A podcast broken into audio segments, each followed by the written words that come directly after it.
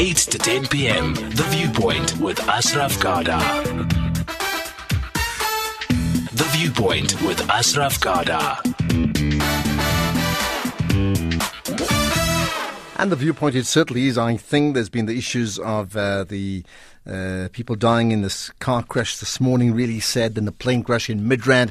And the one issue that's been consistent all throughout the day of what's going to happen to Nhlanhla Nene. We'll see about that. We're not going to talk about it. We'll, we'll see what happens as the days progress. And of course, the denials from the ANC about a meeting to actually uh, discuss what happened with another meeting that was there ostensibly to uh, strike up a plan to oust the incumbent. All that has been denied. Just making those points, those are things that we need to consider. What we'll talk about today, however, uh, three things that are really important. The the big picture, which starts now, we'll chat to Patrick Craven. Rather, the big hitter is our big hitter for the night. Uh, the spokesperson, acting spokesperson for SAFTU, the South African Federation of Trade Unions. We will have uh, as our big picture story, we'll talk about, well, a very topical issue.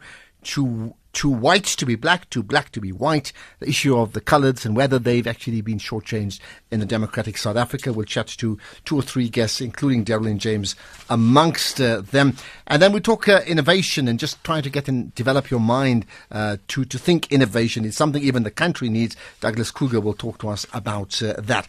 So Patrick Craven is with us. Patrick, I did tell you off the air it's rather difficult thinking about you as the spokesperson of anything else than COSATU. And I'm not going to spend one hour talking about COSATU. Let me just assure you or reassure you. But but how long were you with with COSATU? I uh, started in 2000 and left in 2015. So it's quite a long time actually. And uh, I briefly worked uh, for NUMSA, and then when SAFTU was formed. I uh, moved to there to do basically the same job that I'd been doing at COSATU. So it's incredible. So 15 years with COSATU in particular, yes. right? Yeah. And and now with with SAFTU, you you're officially the acting spokesperson. Yes. Right. Uh, how, how, long is that going to continue? Acting to become permanent, or acting as in acting and then let someone well, else? Well, we should over? just have to see. I, I don't want to anticipate that.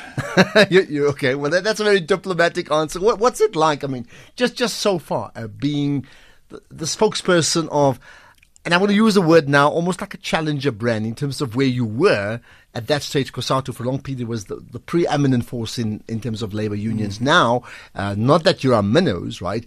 But but it, it's still a fairly new uh, umbrella body trying to find its feet. Clearly, mm. I would say that uh, I haven't changed my views as much as I think COSATU has. COSATU in its early days was a very uh, militant very active and uh, generally quite a democratic organisation, which uh, it still was when I joined. And so the sort of statements I would be putting out, or um, the articles and statements that I'd be uh, drafting, would be uh, very similar in many ways to what I'm doing now. I think it's that COSATU has uh, gone backwards. Particularly, I think uh, its long relationship with the ANC, which in the early days was absolutely understandable. Mm-hmm. The ANC was seen as uh, a revolutionary liberation movement, and it would be quite natural that workers would want to align themselves, particularly, of course, back in the 80s when we still had apartheid. But unfortunately, t- today, and well, just last week, we had a very good example of COSATU, we believe, simply uh, succumbing to the pressure of government and business to sign uh, a statement arising out of the Jobs Summit, mm-hmm. which really we believe will do absolutely nothing for the workers. It won't create jobs, it won't revive the economy, precisely because it's a statement basically drafted by the people who we believe are the cause of the high unemployment. Now, now let, us let's say with that. I know when I'd spoken to as well Nzima Vavi, your your general secretary, uh, last week, he was very clear about that certainly your organization does not support, actually will not even attend the, the, the, job summit because of a late, first a decline, then a late invitation, etc. Right? Uh, what, what for you came out of the summit? Uh, particular points that you are A, in agreement or B, not in agreement with, uh, bullet points that you'd like to bring up?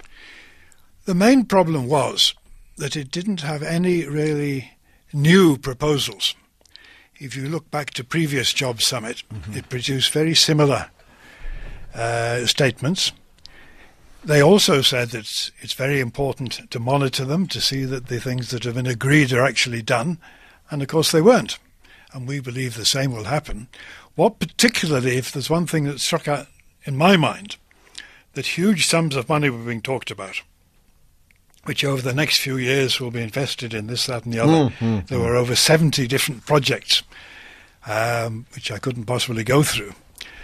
But where the money was going to come from was very unclear. Uh, it almost, to me, read like one of these charity auctions, you know, where the government is appealing now.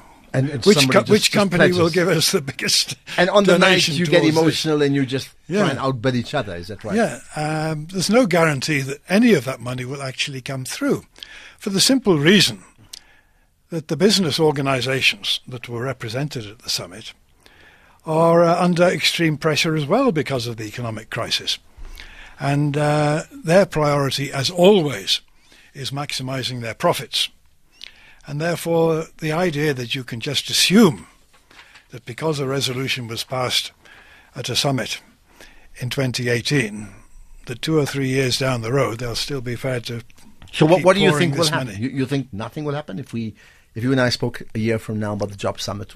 We'll, we'll just be laughing. well unfortunately unless something different is done we'll be in exactly the same position or even worse in a few years time because we, we often use the term business as usual to describe the kind of agreement which was reached at the job summit. It assumes that there's nothing fundamentally wrong with business, who are, after all, the main employers, um, whereas in fact it's they who've been retrenching workers. It's they who've been refusing to recruit unemployed graduates because they haven't got any work experience. Uh, it's they who are closing down mines. Uh, that isn't suddenly going to change because their policies are dictated by the market, where the uh, profits can be made and where they can't be made. And that's the fundamental problem. We have to have a, a break with that system, which is based simply, whether we like it or not, but by the, the very nature of the capitalist system, profits rule. And uh, these days it's even all computerized. So, so would you do you agree with the principle of a job summit? Meaning, not so much this job summit. You don't you don't agree with it. You didn't attend, but but the, the the broad concept of having a job summit to achieve what I would think would be the obvious aim to try and get as many people in our country employed. No, we would uh, certainly welcome any genuine opportunity. But first of all, it would need to be far broader. Because it wasn't only SAFTU that wasn't represented. And we were only invited, by the way, as observers. I think people forget that. That, that's the point that Vavi made. That yeah, effectively we couldn't we couldn't have actually got to the rostrum uh, and uh, got some good publicity from making a speech. Um, but there are many many people in South Africa who would have felt completely unrepresented. A good example at the moment is all the angry protesters in Westbury, in uh, in Cape Town, and all these other areas who are getting more and more frustrated. And unemployment is a key reason for that. Although there are specific issues about drugs and gangsters and so on, uh, it's inevitable when you have so many people out of work and therefore largely in poverty that you will tend to get protests. They're informal traders. I mean, very often when in studios like this I have debates with business people, they say, well, the priority is to build small business if you want Entrepreneurship, yeah. employment. Mm, yeah, I'm sure you've heard that many times. And yet we believe that the biggest problem facing small businesses is big businesses who actually uh, price them out of the market. Do you, you think that is the big problem? But but again, going back to the original point, isn't it? And I was about to use the word monopolistic uh, or capitalist system, and then I said, hold it, let me use a nice word because you're going to knock that down anyway, right? Isn't it the nature of business that, that nobody, uh, you know, I, I think you come from a Scottish background, and correct me if I'm wrong. Uh, if, if you were there, you know, Glasgow Celtic, and I'm using a football example, Glasgow Celtic and Glasgow Rangers would never have said, let, let, let the other clubs, the, the Aberdeens or the Partick Thistles or whatever, let's give them a chance. It is the nature of, of, of what we do to be the very best and therefore to control things.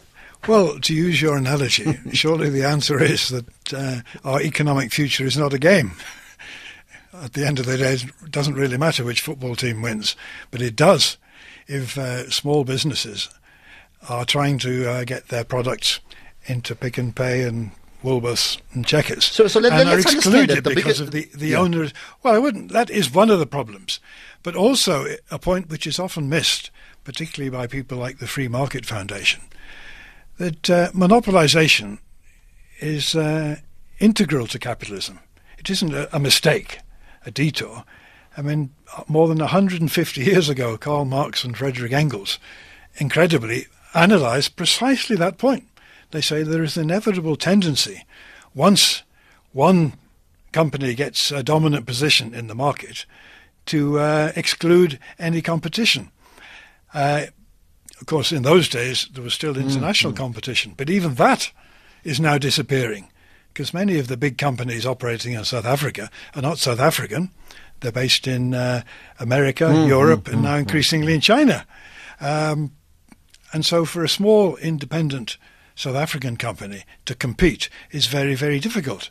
And so, um, the government ought to have, well, I say the government, NEDLAC, on behalf of government, ought to have invited small businesses as well, informal traders, who are often not only uh, discriminated against economically, but actually physically thrown off the streets and their goods I, I was, confiscated. I was reading something, and I, I stand to be corrected. I saw that I picked it up from somewhere, saying that, and I think from South Korea. So the facts may be slightly wrong, but the gist of it is that in South Korea they would incentivize a the, these entrepreneurs, these small business and bigger ones, that to employ people and get massive, massive, you know, rebates in terms of employing them because ultimately they wanted them to be employed no matter what. Yeah, there are other examples.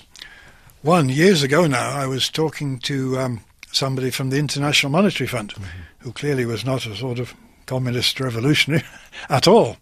And I raised this question about monopolization, particularly in the retail industry, because I've often made the point that when there's a new shopping mall opening, hmm. you can predict in advance which shops will be there. Yeah. And he said he was to just come back from Thailand. And he said in Bangkok, there is an example of the very opposite a huge market consisting entirely of small stalls where farmers bring their goods. And interesting, much more recently, in fact, just a few months ago, there was a picture in one of the papers of this market. And it was incredible. It's about the size of four football pitches. And you could see it, it was just hundreds of little Yeah, stalls. We don't have anything like that here because we're so monopolized. Uh, I'm careful not to say that that is the solution because I think that would be wrong. There are certain parts of the economy which uh, are better run as monopolies. But what we say as, as SAFTU is that they should be nationalised and run democratically as public monopolies. I mean, Eskom is a very good example. It's so essential, both to individuals and to the rest of the, of, of businesses, that uh, privatising would be a disaster. Okay, more more to come from uh, Patrick Craven, the acting spokesperson of uh, SAFTU, the South African Federation of Trade Unions. In fact, you can engage with him as well. Of course, you can. 089 1104207. 089 1104207. That's the call in. If you're SMSing 40938, and if you are tweeting, you can, uh, well, you can tweet using the hashtag SAFM Viewpoint, and then you tag me, Ashraf Garda, as well as uh, SAFM Radio. Uh, here- here's a question How can a spokesperson tell how the workers be dismissed, but he's not tested. Okay, I'm really not clear where that's going. It's just very, very confusing with the with the short end of SMS. My apologies for that, but if you if you post it clearer, I'll be able to pick it up. Otherwise, it's just not very, very clear indeed. Let, let's talk then about the about the aims of of, of SAFTU, in terms of. We, we all know about where you come from in Sweden, Zimbabwe. I think it's been well documented. But but why does SAFTU exist? To do what? Well, a lot of the things we were doing is precisely what COSATU used to do. Um, some of our biggest affiliates were COSATU unions, and they haven't fundamentally changed. Um, but we also, uh, where I think we differ, is that we're making a big attempt to try to organise the unorganised workers. We had uh, what we called a working class summit, which, as well as our affiliated unions, we had a huge range of uh, community groups, informal traders, NGOs, uh, specific special interest groups, uh, immigrant workers, which was very encouraging because the proportion of workers in trade unions has been steadily falling. And it's now only about 24%. And why why why is that the case? Well, the, obviously, the main reason is the level of unemployment. That's if they're not employed, they wouldn't be working but there. They can't. Even amongst the employed, more and more jobs have been uh, casualised or handed out to labour brokers, and it's far more difficult for those workers to get organised. Although it is starting to happen, and we want to get very involved in that. Would you would you be in a situation when you use the word organised, the unorganised? Would you then be in a position where you would uh, get unemployed workers, people not only have lost their jobs this week, but unemployed even for months on end, to still register with your union? I mean, is, is there a scope to, to how would they pay? What would you represent them on when they actually don't have a job? Well, we would. Uh, most of them probably wouldn't be able to pay, so mm. they wouldn't be workers in the traditional sense. But that doesn't mean to say we can't work with them on uh, taking up grievances, uh, campaigning on issues which they're campaigning on. And it's starting already. We were involved, for instance, in Cape Town in the um, total shutdown campaign. Uh, obviously, not trying to dictate to the workers, but showing that uh, we're part of their their cause. Because after all, workers aren't only workers when they're at work. They're workers when they go home as well. And if there are community problems, we should. Well, well, pick out about maybe some of the changes that may or may not occur in the in this relationship between unions and uh, and employers or big business in this case, yeah, or small business. Felix from Mpumalanga, go ahead. Hi. Good evening, Asha. Thank you for taking my thank call. Thank you. Thank you. Oh yes, I I like what you said about the job summit. That uh, probably they will never create job with the job summit, uh, which is true. Actually, a summit is about talking. Uh, you talk, you talk, you talk. It's fine. But the good thing is that you have to keep talking until you realize how foolish it is to keep talking. Uh, it's, it's, for example, a hungry man talks about food. Okay, fine. He must keep talking about food until he realizes that it's just foolish talking about food. If you are hungry, you get food and you eat food. That's exactly what is going on with Summit. For Summit, you talk. When we are all tired of talking, we will see the foolishness, the stupidity of just talking, and we will start creating jobs. And for us to be able to create, we need to be skilled, to be schooled, so that we, they can, uh, we can unleash our creative potential. And that is what really matters. That's why I said before, you cannot expropriate wealth. You can only create it. Those who are wealthy, they created that wealth. So the populace must be learned, must be tutored, must be tutored in creating wealth. That's where the problem is. Okay, you can only create wealth. Got that. Thanks for that call, Felix. Uh, Patrick, respond to that. Yes, you're absolutely right. But let's never forget, it is the workers who actually create wealth, not the people who uh, sit in boardrooms of companies, but the workers, all of them, the uh, the cleaners, the gardeners, right up to the uh, IT uh, mm. experts and the designers and uh, people like that. And uh, in any nationalized or socialist enterprise, they would all still be there. In fact, they would have an even more important role to play.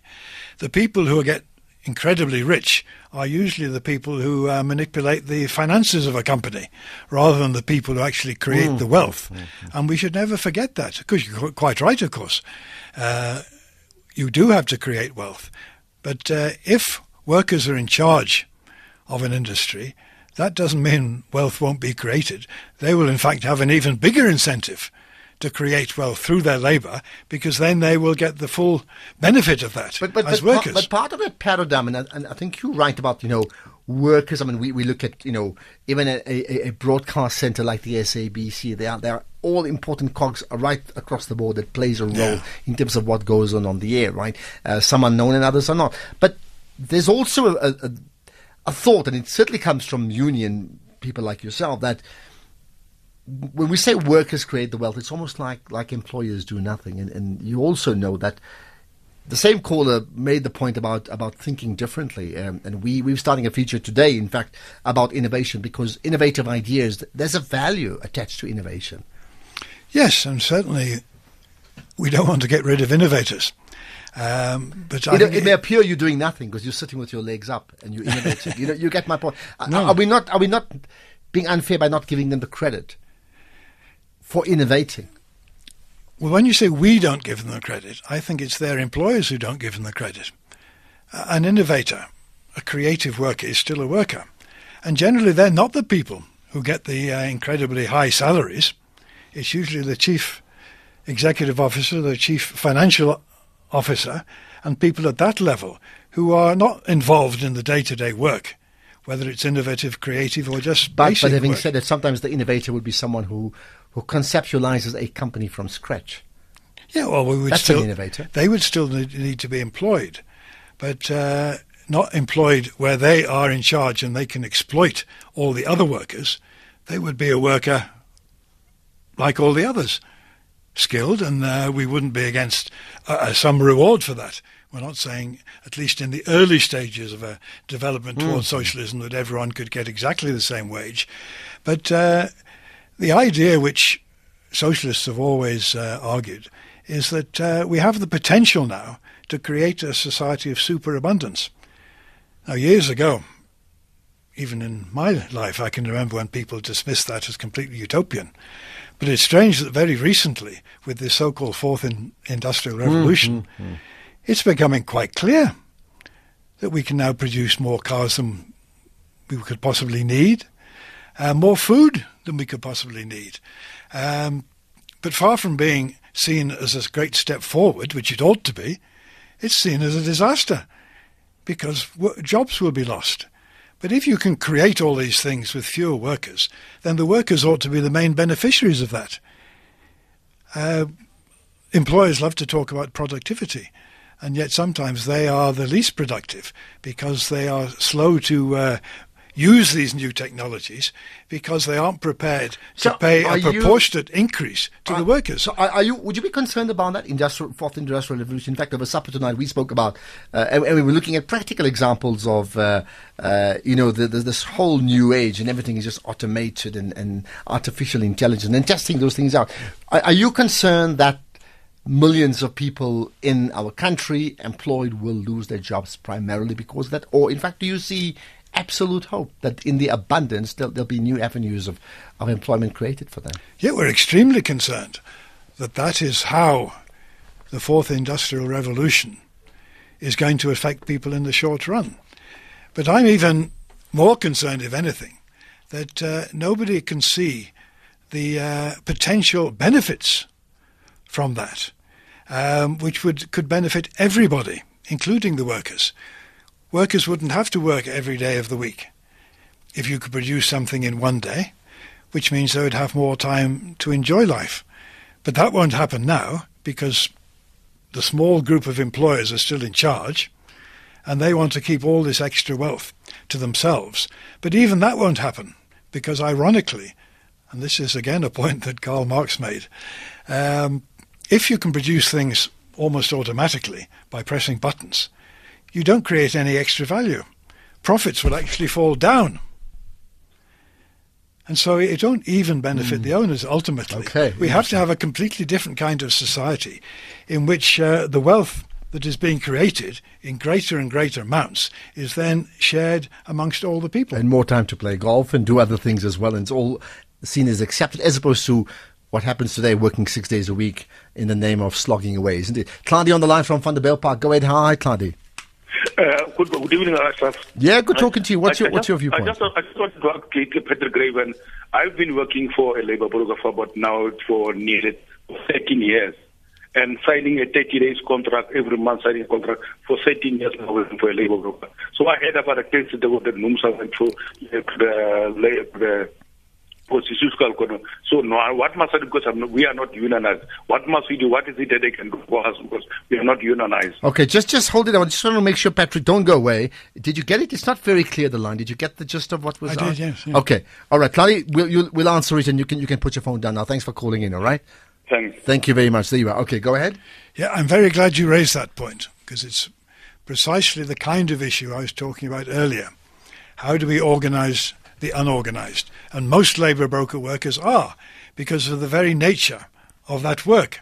They could be working in one place one week and then somewhere completely different with completely different people the following week. Um, that's why the government was forced to make some concessions to say you can't be in that situation for more than three months. But already we see employers are getting round that.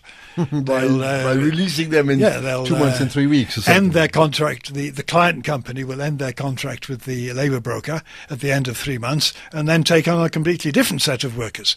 We want it abolished altogether, but in the meantime, labour broker workers have absolutely the same right to form a union as any other workers. And in some cases, this is starting to happen. And uh, it's something which we want to encourage. It's not easy. But uh, let me reassure you that if any employer, whether it be a labour broker or the client company that you're actually working for says you can't join a union, you can take them to the CCMA, uh, if necessary, take them to court, because the right to join a trade union is enshrined in the Constitution, and nobody can be denied that right. But to help, if you could contact um, a SAFTU union, um, I don't know where you are, so I can't mm-hmm. suggest precisely, but uh, you can go to our website, which is uh, has got lists of all the provincial addresses and so on, and all the affiliated unions, and uh, I'm I promise they will uh, come and help you. Okay, well, he, that caller was from Vanderbijlpark, by the way, so in the oh, Vaal, right. in the Vaal region. Okay, uh, just by the way, let's just confirm this. How many? Uh, because somebody asked it again. How many people of the total number employed are unionized as a percentage? Twenty-four percent. So, so three quarters of, of employed people are, are not unionized. Yes, yeah. How, how does that measure with the rest of the world? Unfortunately, it's, it's fairly typical. Uh, there's been a, a, trend throughout the world for um, unions to uh, get smaller.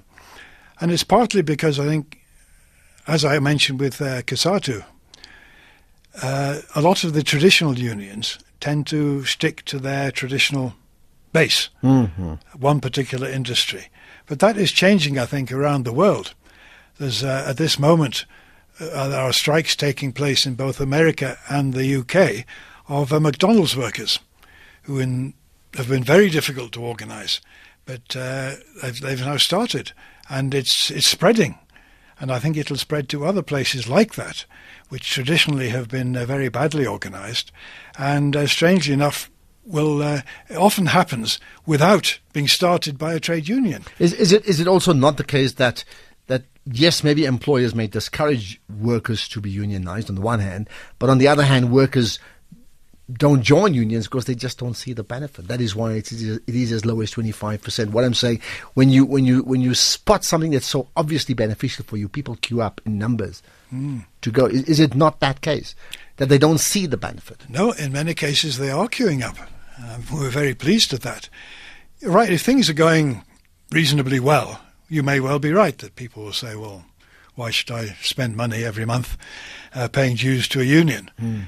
But uh, for most workers these days, things are not going well.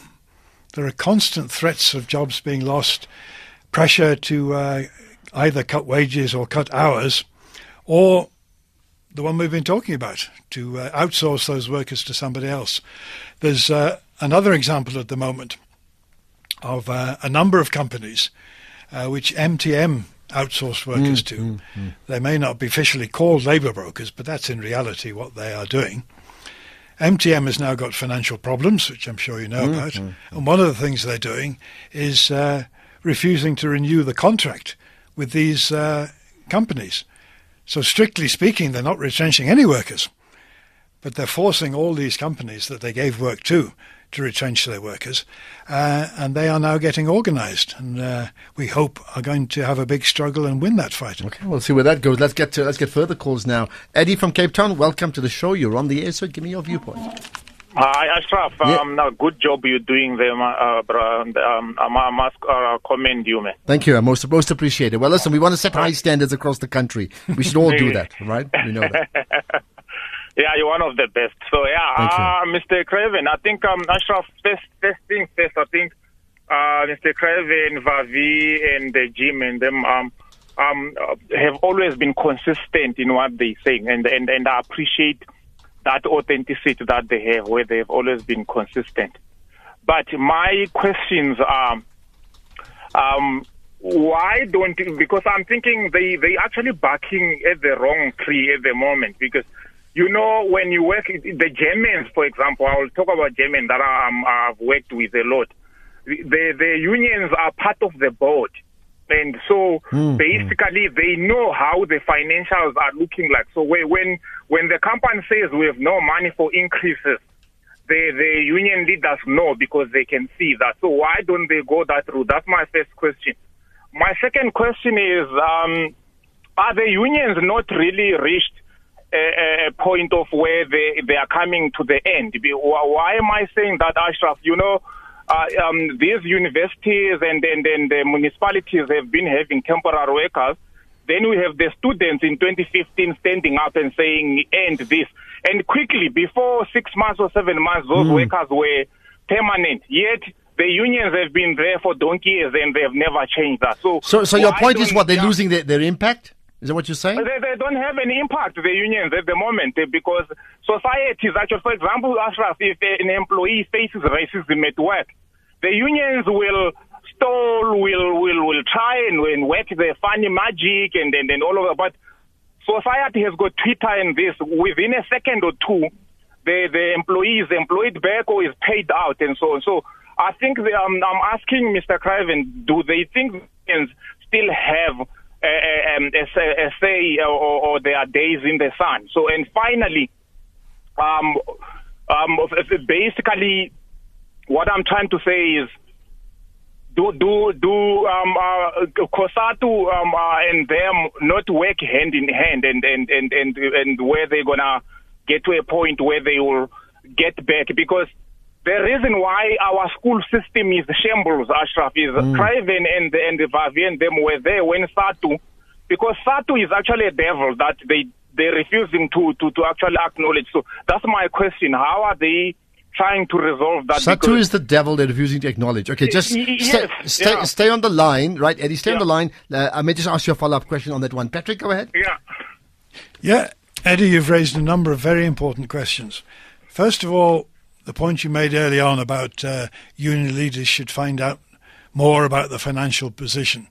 A very old trade union uh, slogan was "Open the books," mm. and uh, I see that even the Job Summit uh, if in fact they actually do what they say, has said that uh, something should be done to open up the books to uh, reveal the differentials between the top and the bottom levels, which, if it's done, will be useful. But I suspect they'll find some way. Is, not the normal they opened up the books to show you liquidity or the lack of, and therefore we can't afford to give you a ten percent increase. We can only give you five percent. Yes, and when, if if the books show that that is not true, then obviously the union have a much stronger case more difficult. But the main point you raised is one which is very similar to what I was saying. Yes, traditional unions have failed to get involved in struggles like the one at the universities. But uh, SAFTU is determined to turn the tide, and we've had some successes. There was a strike very recently, just round the corner from here, at some student residences, and I think the company that owns them had a similar strike in uh, Port Elizabeth and Cape Town in which uh, students, trade unions, the residents of the uh, of the of the place all worked together and actually won a victory. They actually forced okay, the management to make all right, some. Eddie, Eddie, you're fine with that, right, Eddie?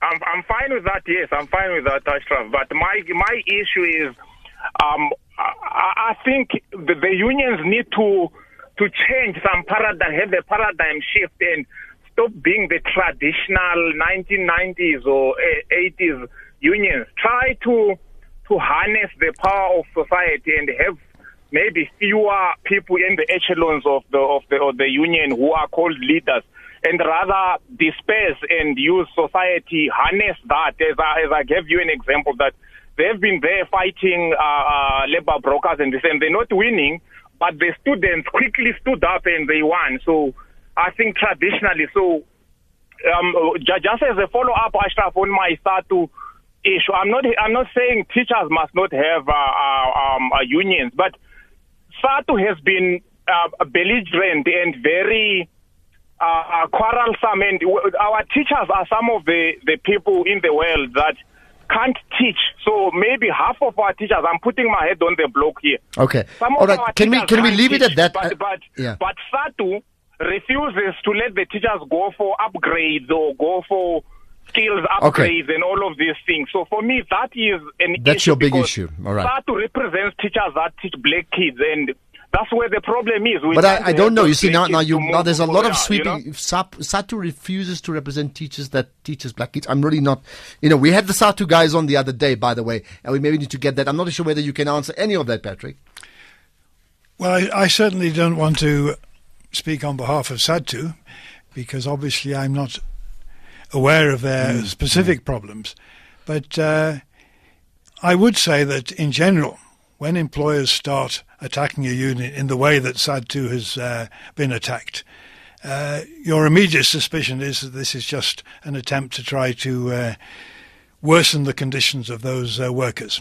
And teachers do work in appalling conditions, particularly in the state schools, many of which are hopelessly underfunded, under-resourced, uh, overcrowded uh, classes, and uh, it would be unfair to to blame the teachers for all these problems. Well, we, we, it's something I, I, just Ben's talking to me. My producers, like, hold it. Let let's get let's get SADTU to respond to that. Uh, maybe not today, but but certainly sometime soon. Uh, right. I think we have another call. Sig on the line. Hi, Sig. Hello, Ashraf. Yep. I wanted to tell Patrick Craven that workers are not alone in creating wealth. They uh, are just an instrument in creation of wealth. Uh, they can't can't do that uh, when workers replace them, uh, when employers replace them with machines, uh, which which is happening to an ever increasing extent. Uh, one of our, our, other callers from Newlands keeps reminding us that, that he had a quite a biggish company of, of, of 140 or more workers, Yeah. which which uh, uh, he ultimately had to give up because of the unions, because they made life so difficult for him. And and and uh, uh, we have unions which are overpowered in this country. Uh, uh, uh, they do not, they are not able to create wealth with the employers. They need investment to create wealth with with. Uh, uh, Okay. uh, Let's- they- let- let's get a response on that. Create wealth as a worker without investment, and we're driving out Okay. investment. Th- thanks We're for that, driving Sig. it out. But you see, even with investment, you still need workers to actually. Let's say if you're talking machines, with all the money in the world, if nobody can, nobody has a machine to and operate the machine while you don't have the worker, you still have a problem. So there's just something there to consider. But respond on that, uh, Patrick. Yes, uh, you've already answered the for- to some extent. Um, so the idea that unions are becoming too powerful is really, I- I'm afraid, I think it's laughable. Uh, if you'd been listening even to this discussion tonight, you'd have heard the statistics of uh, union membership declining, uh, more and more workers being uh, treated uh, badly by being uh, handed out to labour brokers, outsourced, and so on. In many ways, the trade union movement has never been weaker than it is. Clearly, the employers are in the driving seat, and that's what we in SAFTU are determined to change. On the question of uh, of wealth, that is the point I was making earlier about the fourth industrial revolution. In the old days, one of the main arguments against people like me was that uh, productivity is too low, that uh, workers don't produce enough in the time that they're working.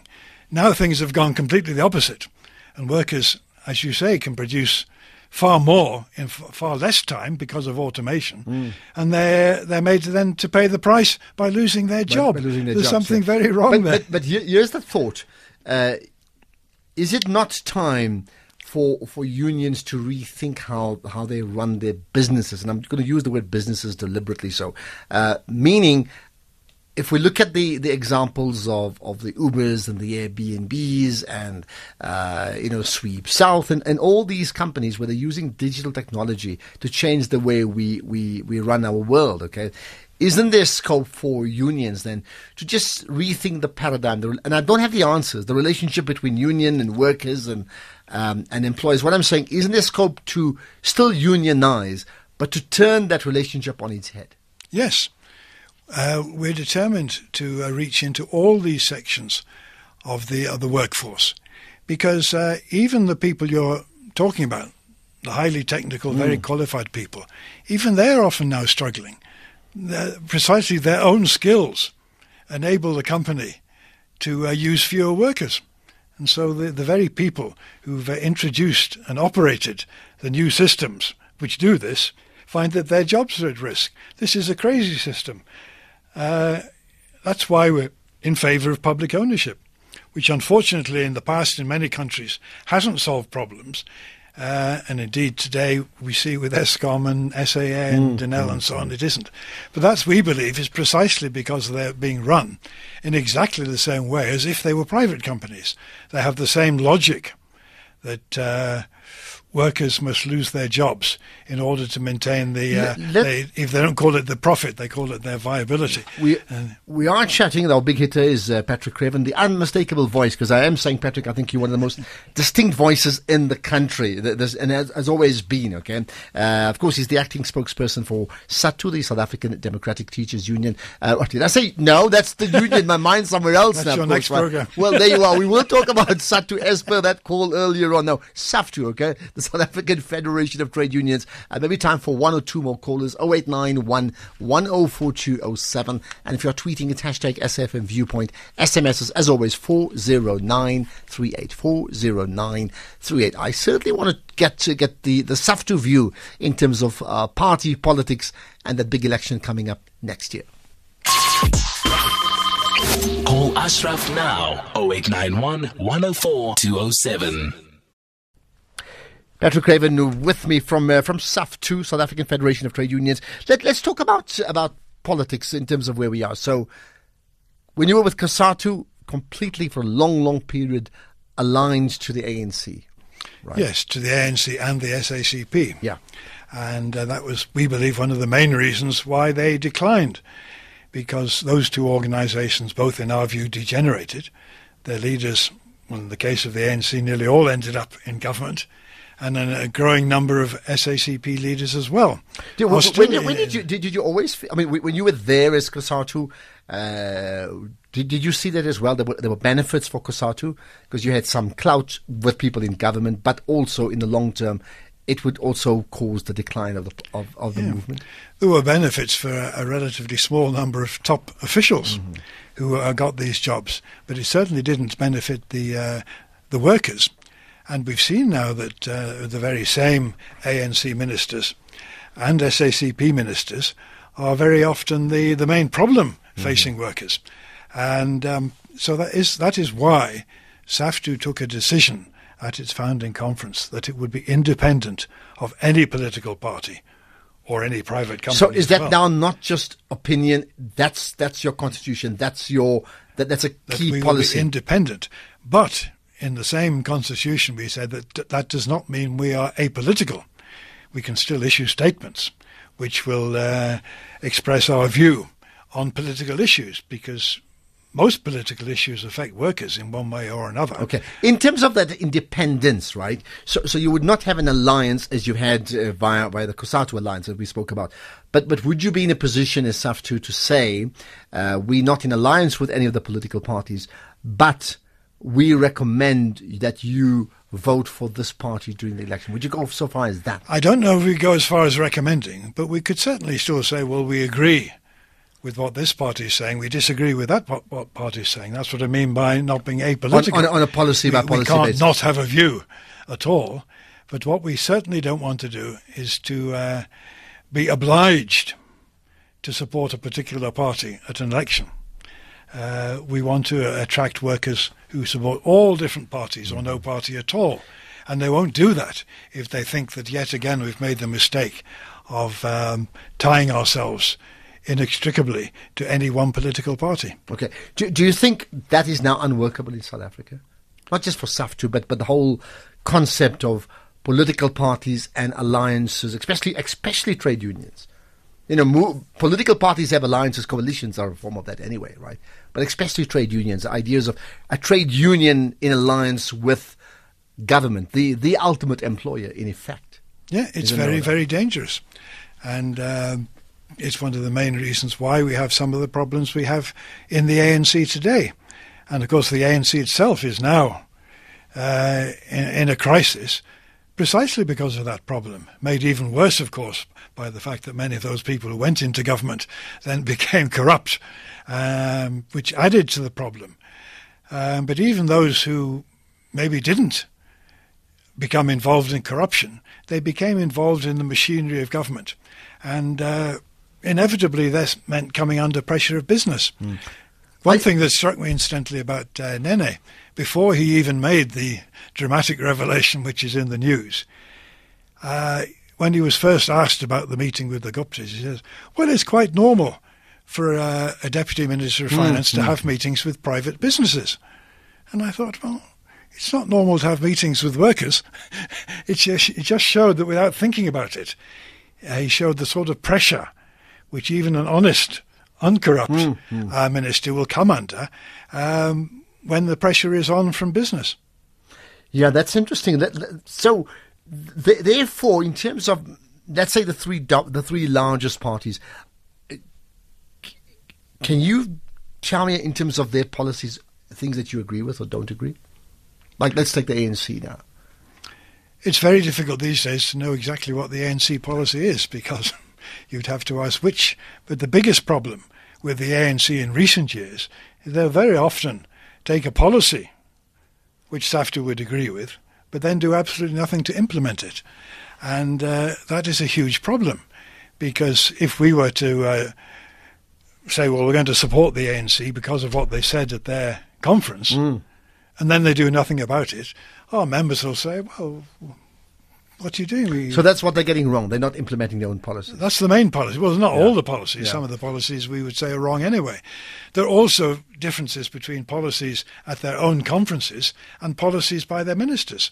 We believe that successive finance ministers, for instance, have pursued economic policies which are at odds with the ANC conference resolutions. And nobody seems to notice this. It just why, why do you think that that's been because that's been going on in your time, even through COSATU, right? Yeah. When in fact you guys were partners with government. Why do you think that's been the case? Well, it's not unusual. Trade unions all over the world come under exactly the pressure, and uh, certainly until recently, American trade unions, for instance, were uh, getting super rich. Not because they had lots of members paying their dues, but because they had uh, all sorts of deals with their businesses. Um, and with uh, politicians. Uh, what in America they call horse trading, where you mm, mm. and and the unions got themselves involved in that. Uh, in some of the worst cases, uh, unions were even involved with the mafia and uh, criminal capitalists, as you might call them. Um, and even in South Africa, it has to be said that very sadly, some trade unions, mainly we would have to say COSATU unions, uh, have leaders who are facing charges of corruption. Yeah, yeah. Uh, and that, of course, does enormous damage because it's bad enough uh, to be politically uh, out of line with the workers' interests, but to actually, in effect, stealing workers' money by doing corrupt deals with uh, employers is uh, the worst possible what, what, do you think? What do you think COSATU? Sorry, I need to remind myself about SAFTU. Right? what what is SAFTU getting right? Well, we think, first of all, worker control. Uh, unions, we believe, must be worker controlled. In the past, too many unions became sort of bureaucratized. You had a sort of hierarchy in which uh, the uh, the leadership were able to manipulate the members uh, into ag- agreeing to their resolutions at the uh, the Congress, and then we'd say, well, now we have a mandate, we can go ahead with this.